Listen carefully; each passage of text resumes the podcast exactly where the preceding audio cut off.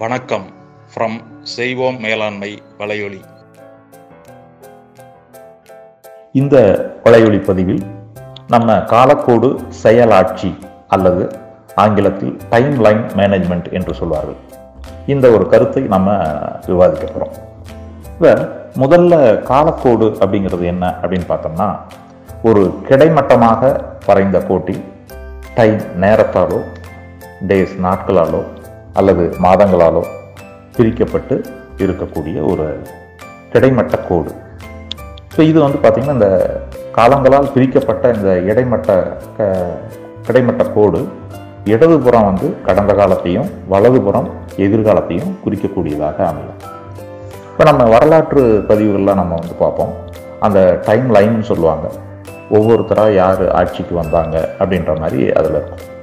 இப்போ இங்கே நம்ம மேனேஜ்மெண்ட்டில் இந்த டைம் லைனை எப்படி யூஸ் பண்ணுறோம் அப்படின்னு பார்த்தோம்னா அந்த காலக்கோட்டில் ஒவ்வொரு நாளும் அல்லது ஒவ்வொரு மாதமும் என்னென்ன நிகழ்வுகள் வரிசையாக ஒவ்வொன்றாக செய்து முடிக்கப்பட வேண்டும் அப்படின்ட்டு நம்ம வந்து குறிக்கிறது தான் டைமை குறிக்கணும் அந்த என்ன வேலை செய்யணுமோ அந்த வேலையை குறிக்கணும். அப்போ இந்த மாதிரி காலக்கோட்டில் நாட்களை கொண்டோ அல்லது மாதங்களை கொண்டோ அல்லது வருடங்களை கொண்டோ பிரிக்கப்பட்ட காலக்கோட்டை. இந்த டைமில் இந்த செயல்பாடுகளை செஞ்சு முடிச்சிடணும் அப்படின்ட்டு ஒரு காலக்கெடுவாக இந்த காலக்கெடுவிற்குள் பயன்படுத்திடணும் முடிச்சிடணும் செஞ்சு முடிச்சிடணும் அப்படிங்கிறது மேலாண்மையில் ஒரு திட்டமாக நம்ம செயல்படுத்துகிறோம் இப்போ இந்த காலக்கோடு செயலாட்சி அல்லது டைம்லைனை ஒரு உதாரணத்தோடு நம்ம பார்க்கலாம்.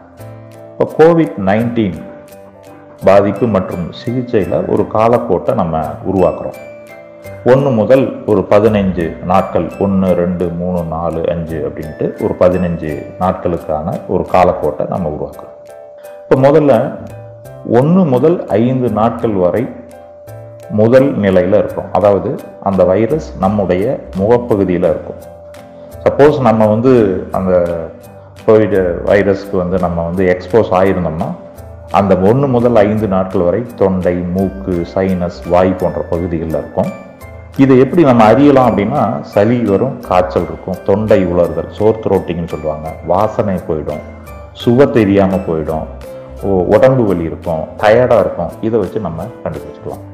இப்போ என்ன டாக்டர்ஸ் வந்து சொல்கிறாங்க அப்படின்னா எண்பத்தி ஐந்து சதவீத மக்களுக்கு இம்யூனிட்டி இருக்கிறதுனால வைரஸ் வரும் போயிடும். என்ன ஒன்றும் சிகிச்சையெல்லாம் தேவையில்லை அப்படின்ற மாதிரி சொல்கிறாங்க இப்போ இந்த ஐந்தாவது நாள்ல இருந்து ஆறாவது நாளுக்கு மாறுது இல்லைங்களா? அதை தான் வந்து டைம் லேக் அப்படின்னு சொல்கிறோம் அதாவது ரெண்டாவது ஸ்டேஜ் ஆறாம் நாள்லேருந்து ரெண்டாவது ஸ்டேஜுக்கு போகிறாங்க இந்த இரண்டு நிகழ்வுகளுக்கு இடையே உள்ள இருக்கக்கூடிய நேரத்தை டைம் லேக் அப்படின்னு சொல்கிறோம் அதாவது ஐந்து நாட்கள் வரையும் நுரையீரலில் எந்த பாதிப்பும் இருக்காது. ஆறாவது நாள்ல இருந்து நுரையீரல் பாதிப்பிற்கு செல்லக்கூடிய அந்த டைம் இதுதான் டைம் லேக் அப்படின்னு சொல்கிறோம் இப்போ நுரையீரல் பாதிப்பு நிலை அது ஆறாவது நாள்லேருந்து ஒன்பதாவது நாள் வரைக்கும் இருக்கும். இப்போ சரியாக நம்ம வந்து எட்டாவது நாள் வந்து டாக்டர்கிட்ட போயிடணும். அதை தான் நம்ம வந்து டைம் லிமிட் அல்லது அப்ரோப்ரியேட் டைம் அப்படின்னு நம்ம சொல்கிறோம் இந்த டைமில் வந்து பார்த்திங்கன்னா இந்த எட்டாவது நுரையீரல் பாதிப்பு நிலையில் வைரஸ் வந்து நுரையீரலுக்குள்ளே போகாது. ஆனால் நம்ம உடலில் இருக்கக்கூடிய நோய் எதிர்ப்பு பொருட்கள் நிறைய வந்து நுரையீரலுக்கு வர்றதுனால ஆன்டிபாடிஸ் நுரையீரலில் ஒரு ஒவ்வாமை ஏற்படும் அலர்ஜி ஏற்படும். அப்போ இந்த ஒவ்வாமையை தீர்க்கறதுக்கு சரியாக நம்ம எட்டாவது நாள் ஸ்டீராய்டு மருந்துகளை டாக்டரோட ப்ரிஸ்கிரிப்ஷன் அவருடைய ரெக்கமெண்டேஷன் பேரில் நம்ம எடுத்துக்கிட்டோம்னா ஏறக்குறைய ஒரு பத்தாவது நாள்லாம் அந்த வைரஸ் வந்து ஆக்டிவ் இல்லாத போயிடும். பத்தாவது நாள் வரைக்கும் தான் அந்த கொரோனா வைரஸ் ஆக்டிவாக இயங்கும். இப்போ ஓரளவுக்கு அதுக்கு நம்ம கண்ட்ரோலுக்கு வந்துடும் அப்போ இந்த ரெண்டாவது ஸ்டேஜில் வந்து பார்த்தீங்கன்னா அந்த நுரையீரலில் ஒவ்வாமை ஏற்படுறதுனால மூச்சு திணறல் குத்தி குத்தி இருமுறது ரொம்ப டயர்டாக இருக்கிறது இதெல்லாம் உணர முடியும். அப்போ இங்கே வந்து பார்த்தீங்கன்னா அந்த எட்டாவது நாள் அப்படிங்கிறது தான் டைம் லிமிட் அப்படின்னு சொல்கிறோம் இந்த டைமில் போகலின்னா பிரச்சனை தான் அப்படின்ற மாதிரி. இப்போ இது அதே மாதிரி இந்த எட்டாவது நாள் தான் குட் டைம் அப்படின்னு சொல்கிறோம் நல்ல நேரம் அப்படின்னு சொல்கிறோம் இதுக்கப்புறம் வந்து பார்த்தீங்கன்னா ஒன்பதாம் நாள் பத்தாம் நாள்லாம் நோ டைம் அதெல்லாம் வந்து ஒரு சரியான நேரமாக இருக்காது.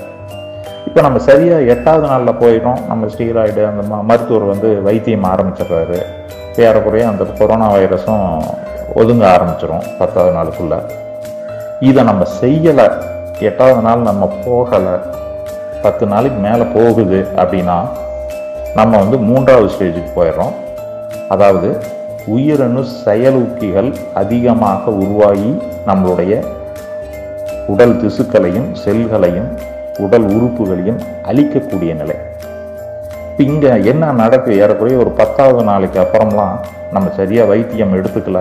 எட்டாவது நாள்லேருந்து நம்ம பண்ணலை அப்படின்னா அந்த உயிரணு செயலூக்கிகள் அப்படின்ட்டு எதை எதை சொல்கிறோம்னா நோய் எதிர்ப்பு மண்டலத்தில் இருந்து உருவாகக்கூடிய புரதங்கள் பெப்டைடுகள் கிளைகோப்ரோட்டீன்கள் இதெல்லாம் நம்ம சொல்கிறோம் அதாவது இதில் வந்து பார்த்தீங்கன்னா இன்ஃபரான்ஸ் அப்படிங்கிற ஒரு புரதமும் உருவாகும். அது வந்து பார்த்திங்கன்னா வைரஸங்களுக்கு எதிர் எதிராக செயல்படக்கூடிய ஒரு நே நோய் எதிர்ப்பு பொருள்.